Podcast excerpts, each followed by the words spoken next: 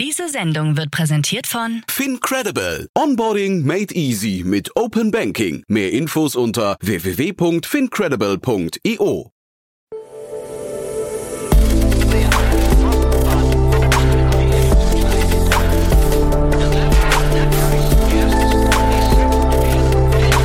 Startup Insider Daily. Investments und Exits.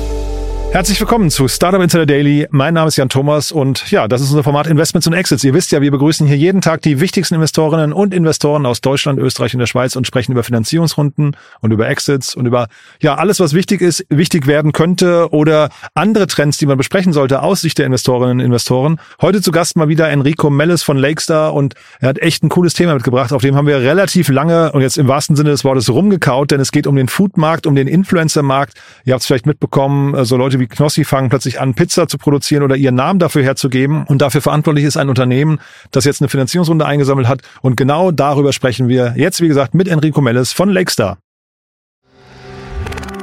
Werbung. Sei dabei beim HTGF Family Day am 11. und 12. Juni in der Station Berlin. Für zwei Tage voller Inspiration und Business. Tauche ein in ein einzigartiges Netzwerkerlebnis mit bis zu 1500 Teilnehmenden. Erkunde das innovative Seed- und Later-Stage-Portfolio des Hightech Gründerfonds. Lass dich vom vielseitigen Programm inspirieren und knüpfe wertvolle Kontakte. Sichere dir jetzt dein Ticket. Mehr Informationen findest du unter www.family-day-htgf www.startup.de. Startup Insider Daily. Investments und Exits. Cool, ja, da freue ich mich sehr. Enrico Mendes ist wieder hier von Lexstar. Hi Enrico. Hi Jan, freut mich wieder da zu sein. Ja, cool. Wir haben ein bisschen länger nicht gesprochen, aber ich freue mich auf ein tolles Gespräch mit dir heute.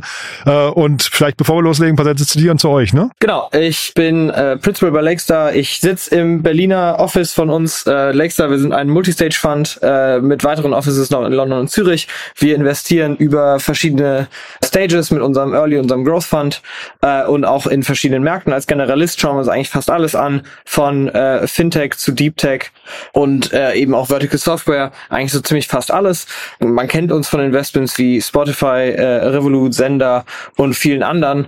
Und ja, ich bin gespannt auf die Session heute. Ich auch, muss ich sagen, weil das Thema ist, ist so eins, wo ich dachte, okay, es sind eigentlich zwei so ein bisschen langweiligere oder ein bisschen, was, also zumindest nicht meine Märkte, aber vielleicht ist in der Mitte ja Magie, in der Schnittmenge. Ja, also ich finde das Thema sehr, sehr, sehr, sehr spannend. Es ist in, auch ein Thema, was ich glaube, in, in der VC-Landschaft so ein bisschen ja, so an Sexiness verloren hat, finde ich eigentlich nicht richtig. Und äh, daher äh, eigentlich cool, dass da Felix Capital und HV ja jetzt sozusagen äh, in der zweiten äh, in der zweiten Iteration schon nochmal ordentlich zugegriffen haben. Mhm. Genau, und, also äh, da Geld reingebuttert haben. Genau, damit die Hörerinnen und Hörer wissen, worüber wir reden. Ich glaube, Lunch oder Lunch, ich, wir wissen es oder ich weiß es zumindest gar nicht genau, äh, wird es ausgesprochen, haben gerade eine Runde äh, 6,9 Millionen Dollar abgeschlossen. Äh, eine Series A, nicht nicht nicht richtig groß für eine Series A, ne? Aber vielleicht äh, erstmal deinen Blick da. Genau, also ich ich kann vielleicht mal umreißen, was die machen. Die nennen sich selber ein, äh, ein Operating System for Influencers to launch virtual ready to eat food brands.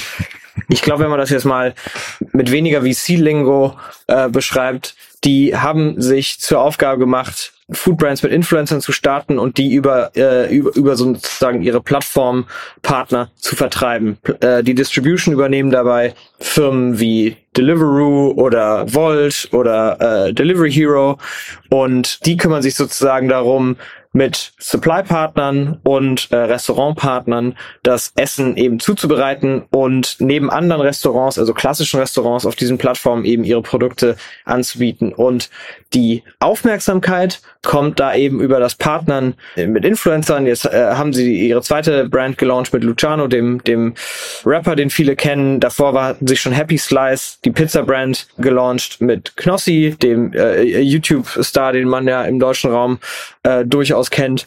Und genau, das scheint sehr erfolgreich zu laufen. Die Zahlen sind auf jeden Fall mal beeindruckend. Also sprich, beim Kunden scheint das zu landen. Es gibt aber auch viel, viel Konkurrenz und das Ganze spielt eben in einen Trend ein, der zumindest mal sehr, sehr interessant ist, nämlich die Verkettung von äh, oder sozusagen das Zusammenspiel von Menschen mit einem starken, mit einem großen Reach. Also äh, die kann man jetzt Influencer nennen, man kann die auch berühmte Persönlichkeiten nennen, Celebrities, wie man auch möchte, ja.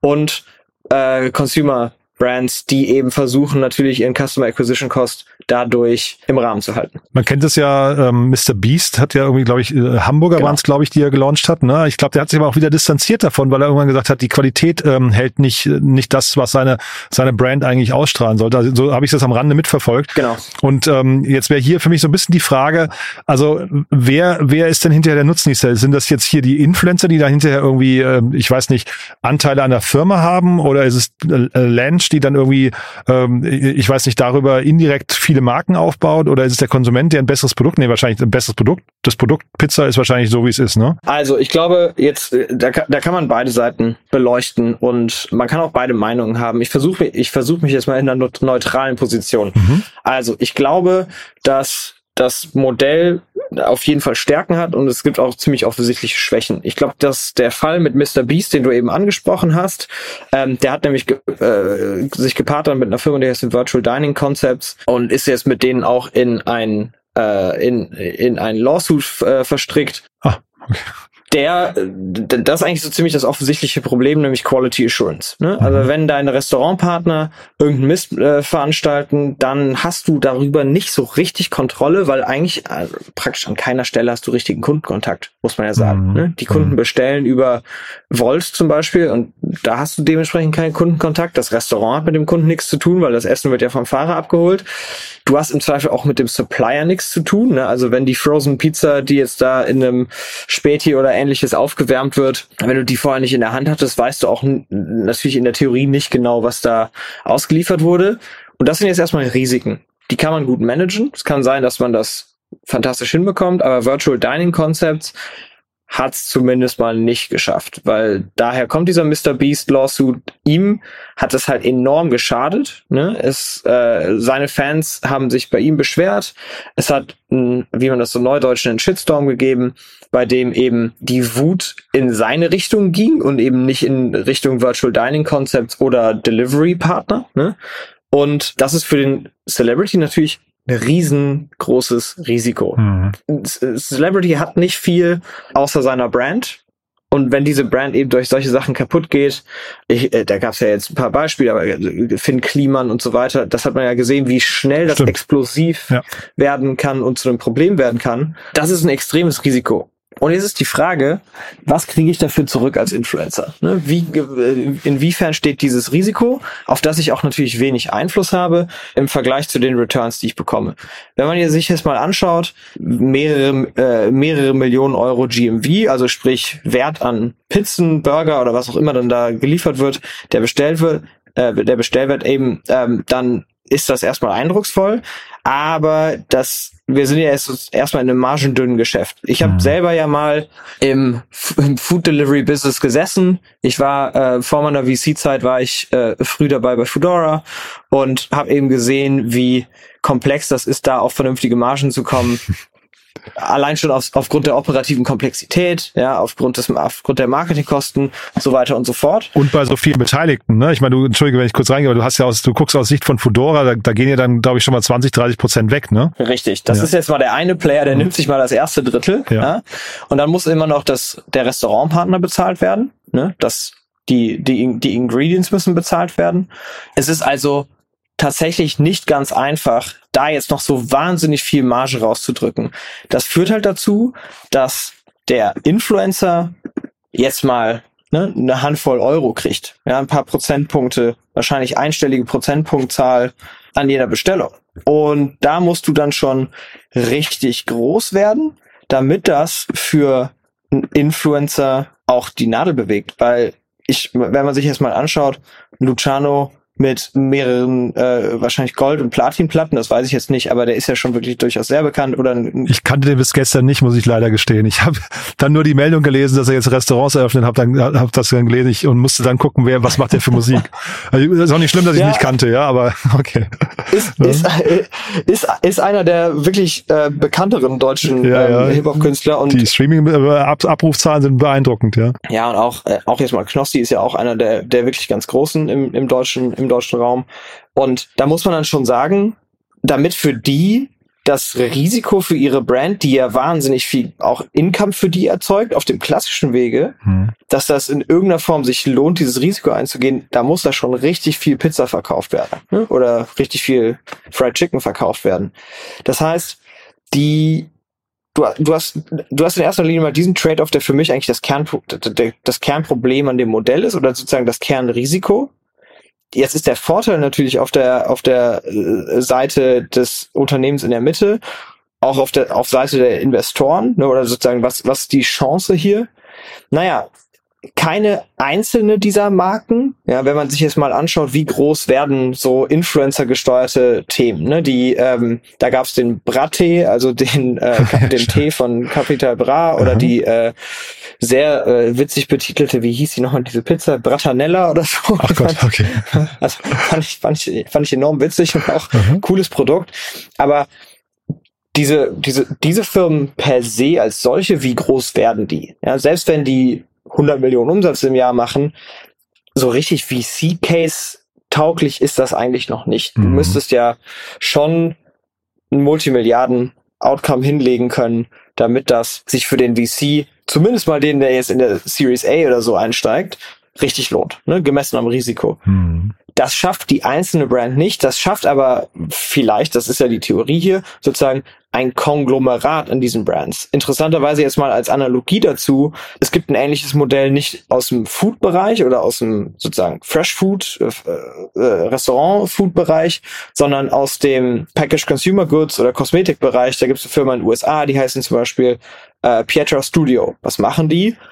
Du kannst als Influencer mit denen deine Marke bauen, die kümmern sich um das Procurement dieser hm. äh, Produkte, dass das Labeling läuft, dass das Fulfillment läuft, also die bauen praktisch mit dir eine E-Commerce-Brand. Auch da war die Logik, naja, wir, äh, wir brauchen nicht nur ein Glossier, jetzt mal als Beispiel für eine Company, die eben alleinstehend VC-Geld einge, äh, eingesammelt hat, dann sehr, sehr groß wurde, zumindest eine hohe Bewertung eingesammelt hat und dann sozusagen in der Korrektur auf die Nase bekommen hat wir brauchen nicht ein Glossier, sondern wir brauchen eigentlich mindestens fünf, sechs plus einen ganzen Longtail an kleineren Brands, damit sich das für ein VC lohnt.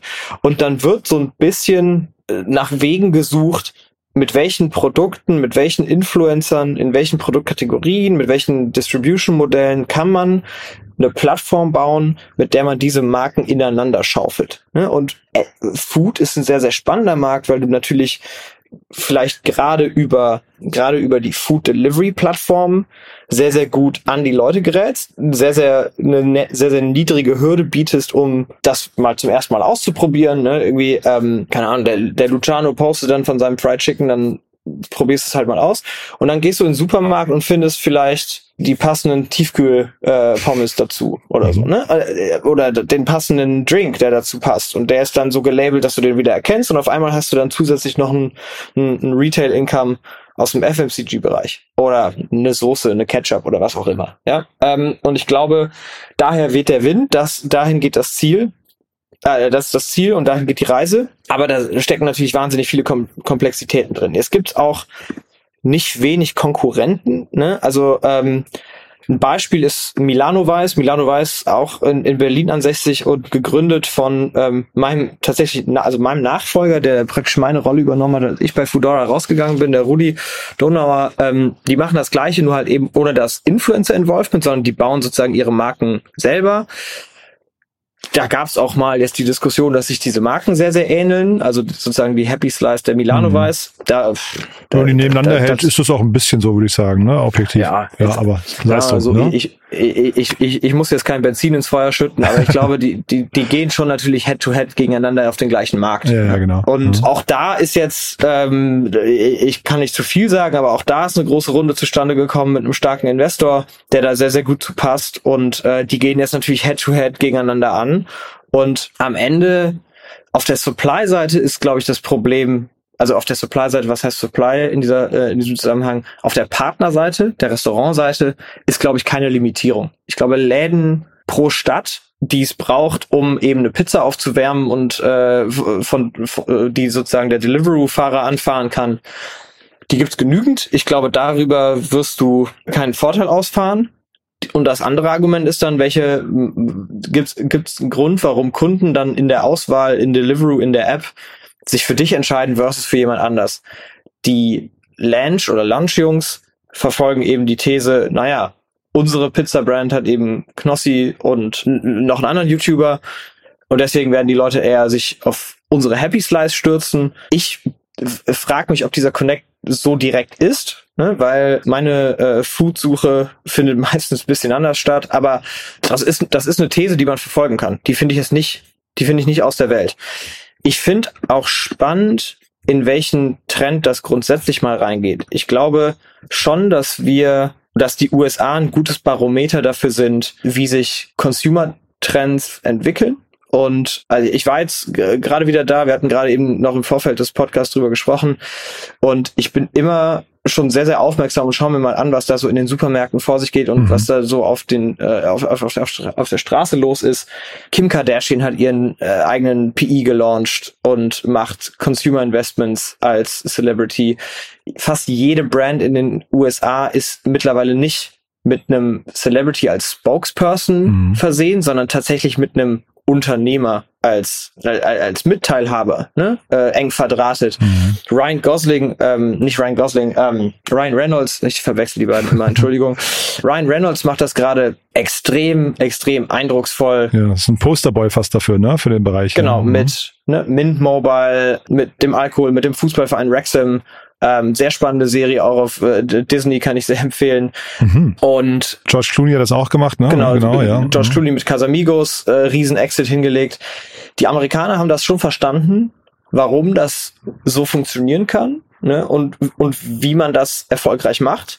Die großen Talentagenturen, CAA, UTA und so weiter, haben alle sozusagen eigene Departments dafür und bauen diese Firmen konkret auch mit den Leuten auf und suchen sich Top Operator. Ne. Wenn man sich da mal anschaut, wer sind die Leute, die hinter den Kardashian Brands stehen, das sind Triple, Triple A Unternehmer, die äh, mhm. wirklich niemandem äh, denen niemand was vormacht. Ja? Und das funktioniert scheinbar sehr, sehr gut und die traditionellen Brands haben daran ziemlich schwer zu knabbern. Und ich glaube schon, dass das in Europa auch kommen wird. Die Frage ist nur, wie genau wird das aussehen, weil wir sind natürlich ein fragmentierteres Ökosystem, wir sind ein fragmentierterer Markt und unsere prominenten Landschaft ist halt einfach eine andere. Ne? Kim Kardashian funktioniert überall, während wir natürlich eben Deutschland, Frankreich, UK-spezifische Berühmtheiten haben. Und dann eben noch zusätzlich die amerikanischen. Das heißt, ein einfaches Copy-Paste würde ich mal tippen, funktioniert nicht. Da braucht es etwas komplizierteres Management, nehme ich an. Aber erstmal muss man sagen, Lensch hat es geschafft, irgendwie starke ähm, Persönlichkeiten an sich zu binden. Das ist erstmal, also deswegen ja. verstehe ich auch, dass da irgendwie in Richtung der Investoren erstmal, ich finde, wenn ne, Traction oder ich weiß nicht, Umsetzungsstärke, ne, das ist auf jeden Fall ein, ein cooles Signal, auch wenn ich finde, Sie haben ja geschrieben, 30.000 Pizzen äh, am ersten Wochenende, glaube ich, oder so waren es. Ja, Wahnsinn. Das ist jetzt halt irgendwie, wenn es ja, Wahnsinn, sagst du aber auf der anderen Seite, also wenn man es dann in Zahlen sich genauer anguckt, also was bleibt dann davon hängen, ne, für wen und sowas, also äh, das ist ja dann auch schon so ein, so ein, so ein Indikator. Das ist wieder was anderes, ja. Äh, aber weil du gerade vom Barometer gesprochen hast, ich finde schon spannend, ich habe mir Google Trends mal angeguckt, gerade weil, weil du ähm, Capital Bra genannt hast mit seinem Brati und da das Gleiche eigentlich, und jetzt mit Happy Slice habe ich das Gleiche eben gemacht, ähm, da gibt's halt eben so ein Aufbäumen im, äh, im Trendchart, ne? Und dann gibt's aber ein ganz krasses, schnelles Abflachen. Und ähm, deswegen würde ich so ein kleines Fragezeichen an die Nachhaltigkeit machen oder beziehungsweise äh, vielleicht eben auch dieser Disconnect von der von der Brand. Also ne, vielleicht ein Knossi, wenn er seine Pizza nicht selbst isst, hat er wahrscheinlich keine Berührungspunkte damit. Also das heißt, äh, die Frage ist halt eben, kriegst du das nach vorne raus auch dauerhaft aufgeladen oder sind das dann eben wirklich immer nur so Strohfeuer? Ja, das ist äh das ist richtig und ich glaube, da das spielt so ein bisschen da rein, was ich eben meinte, was das Risiko auch darstellt. Ne? Ich glaube, dass ja. du, dass du verschiedene Risiken hast und die verschieden äh, sich entfalten können. Das eine ist natürlich, keine Ahnung, irgendwas mit dem, mit dem Essen stimmt nicht und es schadet dem Influencer. Mhm. es kann auch andersrum funktionieren. Schau dir Adidas und Kanye West an. Mhm. Der hat halt den Verstand verloren und auf einmal haben die, haben die den halt rausgeschmissen und äh, es hat extrem, mhm. es hat der Marke Adidas schon mal einen Schaden zugefügt. Ich hab, ja, die haben es ja beziffert, glaube ich, sogar Milliarden oder sowas waren das, ne? Ja. Genau.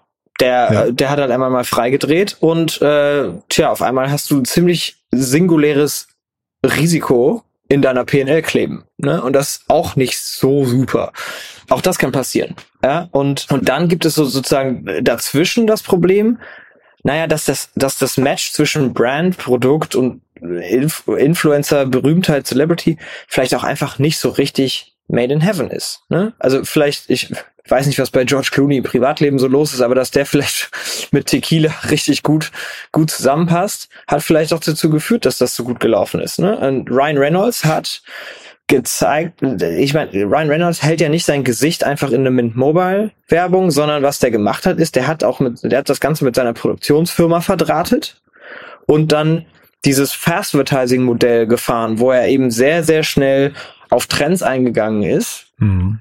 um zwei Tage später eben eine TikTok-Kampagne mit Mint, äh, mit Mint Mobile zu launchen, die halt eben auf aktuelle Geschehnisse eingeht. Und das hat den so eng mit dieser Marke ver, äh, verzahnt, dass der das auch über lange Zeit halten konnte sozusagen und, und sich damit immer mehr sozusagen verbunden hatte. Jetzt einmal ähm, jetzt einmal irgendwie zu posten, hey Leute, hier, ich habe eine neue äh, Kosmetiklinie und dann ist das so ein bisschen Frontalmarketing und das war's. Am Ende dann hat es den, also in, wenn du es so machst, hat das, glaube ich, den gleichen dünnen Effekt oder zumindest den, den nicht besonders neuen Effekt, den auch sozusagen Werbung for Cash generiert hätte, ne? wenn du sozusagen einfach als Werbefigur auftrittst und dafür überweisen die dir halt Geld, die Marke. Ne? Und ich glaube... Das wäre, wenn ich kurz mal fragen an der Stelle, weil das wäre nämlich genau die Frage, was heißt das denn eigentlich für den Werbemarkt? Äh, der verändert sich doch dadurch eigentlich total, ne? weil also äh, das scheint ja jetzt gerade so, als hätten die Influencer verstanden, dass sie über diesen Weg mehr Geld oder unter, unter Umständen mehr Geld generieren könnten als über normale Werbung. Also A, das, ne? wenn man sich anschaut, oder was ist so das klassische Narrativ, wenn man sich diese Cases anschaut, naja, Michael Jordan hat in erster Linie nicht verdient, weil ähm, Nike ihm sozusagen einmalig Cash gezahlt hat für, für seine Jordan-Kampagnen, sondern mhm. die, die Brand hat zu einem großen Teil auch einfach ihm gehört.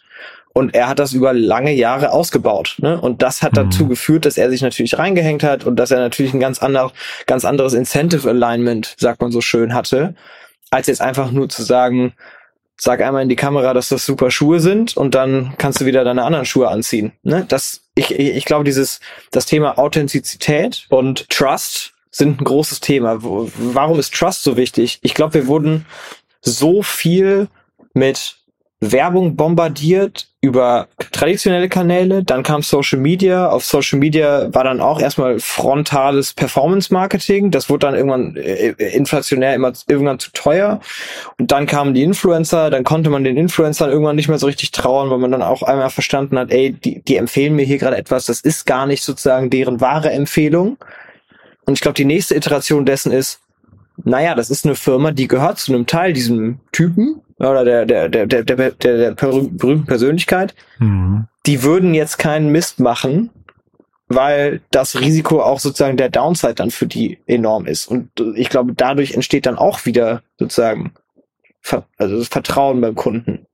Und mhm das ist schwierig hinzubekommen, glaube ich, für eine Plattform. Aber wenn äh, Lunch oder andere, die das ähnlich machen mit einer ähnlichen Strategie, das hinkriegen, dann ist das, glaube ich, potenziell schon sehr, sehr erfolgreich. Michael Jordan, ne, Bloomberg hat gesagt, dreieinhalb Milliarden äh, US-Dollar Vermögen. Ähm, die Michael Jordan Brand fünfeinhalb oder ich glaube etwas über fünf Milliarden letztes Jahr vom Nike-Umsatz eingezahlt. Also das ist schon auch eine krasse Dimension, muss man sagen. Ne? Das ist also eine ganz andere Art von Kooperation, äh, über die wir, äh, über die wir gerade gesprochen haben. Auch da ein cooler Film. Er, wer den nicht gesehen hat, haben wir wahrscheinlich die meisten ohnehin gesehen. Äh, wirklich super. Sehr cool. Und auch das, das Buch äh, überhaupt mal, wenn man, wenn man, äh, wenn man sozusagen den Ursprung dessen verstehen wir Shoe Dog von Phil Knight. Super, ja. Zeigt so ein bisschen die Story bis dahin auf, aber zeigt auch, warum Nike, Nike hat schon immer diese Strategie gefahren. Die haben immer sozusagen sich darauf fokussiert, ihre Schuhe den Winning Athletes an die Füße zu packen. Ne? Und das war sozusagen der Ursprung dessen. Hat man jetzt gerade bei New Balance, äh, ich habe jetzt den Namen von der ähm, Gewinnerin vom Grand Slam äh, vergessen, mhm. äh, US Open, aber da hat man das gleiche jetzt gerade mit New Balance äh, äh wieder gehabt. Äh, aber das bringt mich nochmal kurz zu der Frage, weil äh, bei Lunch, wir reden jetzt über den Foodmarkt, wir reden über, ähm, was ich, äh, wie heißt es, Loco Chicken und äh, und äh, Happy Slice, also Pizza, wo du selbst sagst, die Margen sind nicht so nicht so riesig. Und zeitgleich haben wir irgendwie Kim Kardashian oder wir hatten in Deutschland auch Bibi mit ihrem ähm, Schaum, weiß gar nicht, äh, Badeschaum da oder sowas.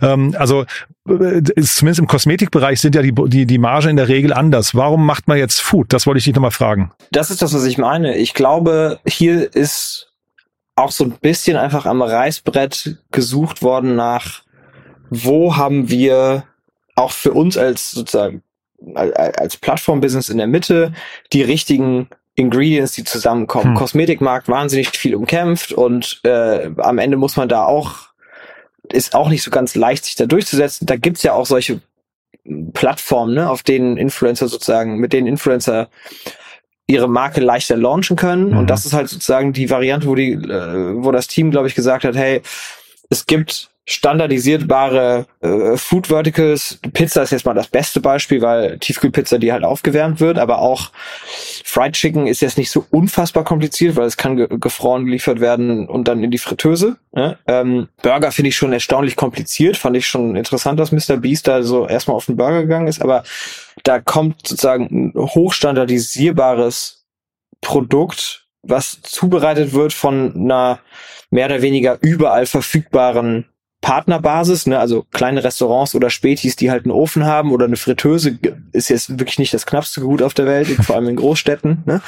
Und das dann halt eben auch mit einem Distribution-Partner, der dir am Ende das Produkt ja auch vor die Nase der Kunden setzt. Mhm. Ne? Und sich da sozusagen als schmales Wedge dazwischen zu hauen und eben mit den Influencern diese Marketing ähm, oder die, die Aufmerksamkeitsmaschinerie anzukurbeln zu seinen, äh, zu seinen Gunsten, das, glaube ich, da kamen halt einfach die Teile zusammen und deswegen ist es der Foodmarkt geworden. Aber es, äh, es gibt's ja auch, wie gesagt, in anderen Verticals auch. In der Fashion gibt's das völlig gang und gäbe. Ne? Also ich glaube, wer sich auch die, wer sich die Nachrichten so ein bisschen aus den USA, also die Kulturnachrichten angeschaut hat, ist mal auf einen Herren namens Rubio gestoßen, der da so eine ähm, Star überlaufende White Party irgendwann mal in den Hamptons geschmissen hat, wo dann von Jay-Z bis noch alles äh, ankam. Der, der hat eine Firma, der macht das gar nicht so unähnlich. Bei ihm sind es nicht Celebrities, sondern Sportsteams. Ne? Der macht halt das ganze Merch für mhm. die NFL-Teams, die, äh, die äh, Baseball-Teams und so weiter in den USA und hat deswegen halt ein Wahnsinns Netzwerk, ein Wahnsinns Licensing-Business äh, über das er natürlich auch die Leute dann sehr, sehr gut erreicht und am Ende halt einfach sicherstellt, dass die versorgt werden mit Sportklamotten. Ne? Also das Modell mhm. ist jetzt nicht neu, ist, ist glaube ich nur die Why Now Frage ist halt zustande gekommen. Ne? Wie setze ich mich in so einem Ökosystem, wo sich Food Delivery etabliert hat, gegen die Player durch, die das eben nicht machen? Hm. Also ich bin so ein bisschen hin und her gerissen. Wie gesagt, ich bin ohnehin nicht ein Freund von allen äh, mutigen Gründerinnen und Gründern. Von daher finde ich das erstmal cool. Und die haben, finde ich, mit den Testimonials, die sie haben, haben sie bewiesen, sie, sie ähm, können was reißen. Nach vorne raus, man muss es sich, glaube ich, angucken. Ne? Also mal abwarten. Wie gesagt, die, die Google-Trendverläufe von diesen ganzen äh, Kooperationen, die ich da mir gerade angeschaut habe, finde ich so lala ähm, mutmachend, aber das muss nichts heißen. Ähm, hätte jetzt auch, wenn ich das Haar in der Suppe suchen würde, würde ich sagen, Food äh, würde ich vielleicht eher eintauschen gegen Parfum. Da habe ich 90 Prozent Marge und nicht nicht äh, drei, ja. Aber ähm, du müssen wir abwarten. Ne? Ich höre bei dir raus, du hast viele viele gute Punkte aufgezählt, finde ich. Ne? Sagen wir äh, sagen wir mal so, äh, wir haben bei Lunch, Lunch sowohl als auch zum Beispiel Milano Weiß haben wir wirklich herausragend gute Teams, die, mhm. äh, das wirklich gute Unternehmer, die auch schon bisher gezeigt haben, dass sie operativ so einiges können, die auch hart arbeiten und ähm, glaube ich einen tollen tollen Unternehmerspirit zeigen. Die haben auch teilweise wirklich äh, beeindruckende Ergebnisse schon früh gezeigt. Die haben super Influencer gewonnen. Die haben auch super Investoren für sich gewonnen, also äh, sowohl äh, HV als auch äh, gerade jetzt Felix, die bei äh, Lunch eingestiegen sind, mhm. sind ja wirklich Consumer-Spezialisten. Ne? Mhm. Also äh, gerade Felix Capital ist äh, bei Consumer-Themen wirklich ganz vorne mit dabei und hat da schon äh, an verschiedenen Fronten viel Erfahrung gesammelt. Ich finde das interessant. Ich würde das äh, weiter betrachten und ähm, wir werden sehen. Ich bestellen mir bei der nächsten Gelegenheit auf jeden Fall mal Loco Chicken. Ja, und wer ähm, äh, Erfahrungen von Pip Klöckner hören möchte mit äh, Happy Slice, der hat sie, weil er so Hunger hatte, im Podcast live gegessen und hat dann hier und da auch eine Bemerkung fallen lassen. Ähm, war eigentlich auch ganz cool. okay. Enrico, es hat mir großen Spaß gemacht. Ähm, wer darf sich denn bei dir melden? Bei uns können sich alle Unternehmer, die äh, Geld suchen und in, äh, etwas mit Technologie verbundenes Bauen ähm, melden. Die können, äh, das könnten sozusagen, das könnte die erste Finanzierungsrunde sein äh, als auch eine späterphasige Runde. Wir freuen uns über jeden Bewerber und sprechen gerne mit denen. Super. Du dann ganz lieben Dank und dir eine tolle Woche. Danke, Jan. Bis zum nächsten Mal. Bis dann. Ciao. Ciao. Startup Insider Daily, Investments und Exits. Der tägliche Dialog mit Experten aus der VC-Szene. Ja, das war Enrico Mellis von Lakestar und Das war richtig cool, muss ich sagen. Ich hoffe, ich versuche ja immer sehr neutral zu bleiben. Ich hoffe, wir waren jetzt nicht zu negativ, aber es gibt, glaube ich, ein paar Punkte, die man wirklich zumindest ansprechen musste, beziehungsweise wo ich ein kleines Fragezeichen dran sehe. Ich finde, Enrico hat sehr sachlich äh, alle Punkte durchanalysiert. Wir laden auf jeden Fall Lunch oder Lunch nochmal ein und werden äh, mit Ihnen über die Runde sprechen, sofern Sie denn möchten. Denn man muss schon sagen, die Traction finde ich super überzeugend. Tolle Namen, auch wenn ich Luciano nicht kannte, aber auch natürlich die Investoren, die Sie jetzt an Bord bekommen haben, echt großartig. Deswegen ein cooles Thema, an dem er sich, wie gesagt, ein bisschen reiben kann. Das machen wir dann hoffentlich nochmal mit den Gründern von Lange. Wenn es euch gefallen hat, gerne weiterempfehlen an Menschen, die hier mal reinhören sollten. Vielleicht kennt ihr jemanden, der eine Ghost Kitchen betreibt oder der oder die vielleicht gerne Pizza essen oder Hühnchen essen oder Luciano hören oder Knossi gucken oder einfach nur Lust auf coole Startups haben. Also in all diesen Fällen gerne weiterempfehlen. Ich glaube, das war eine tolle Sendung und man hat, glaube ich, wieder viel gelernt. Enrico hat das richtig cool gemacht. Deswegen dafür vielen Dank. Euch vielen Dank fürs Zuhören, fürs Weiterempfehlen und eine tolle Woche. Wir hören uns vielleicht nachher nochmal wieder und falls nicht nachher, hoffentlich spätestens morgen. Bis dahin alles Gute. Ciao, ciao.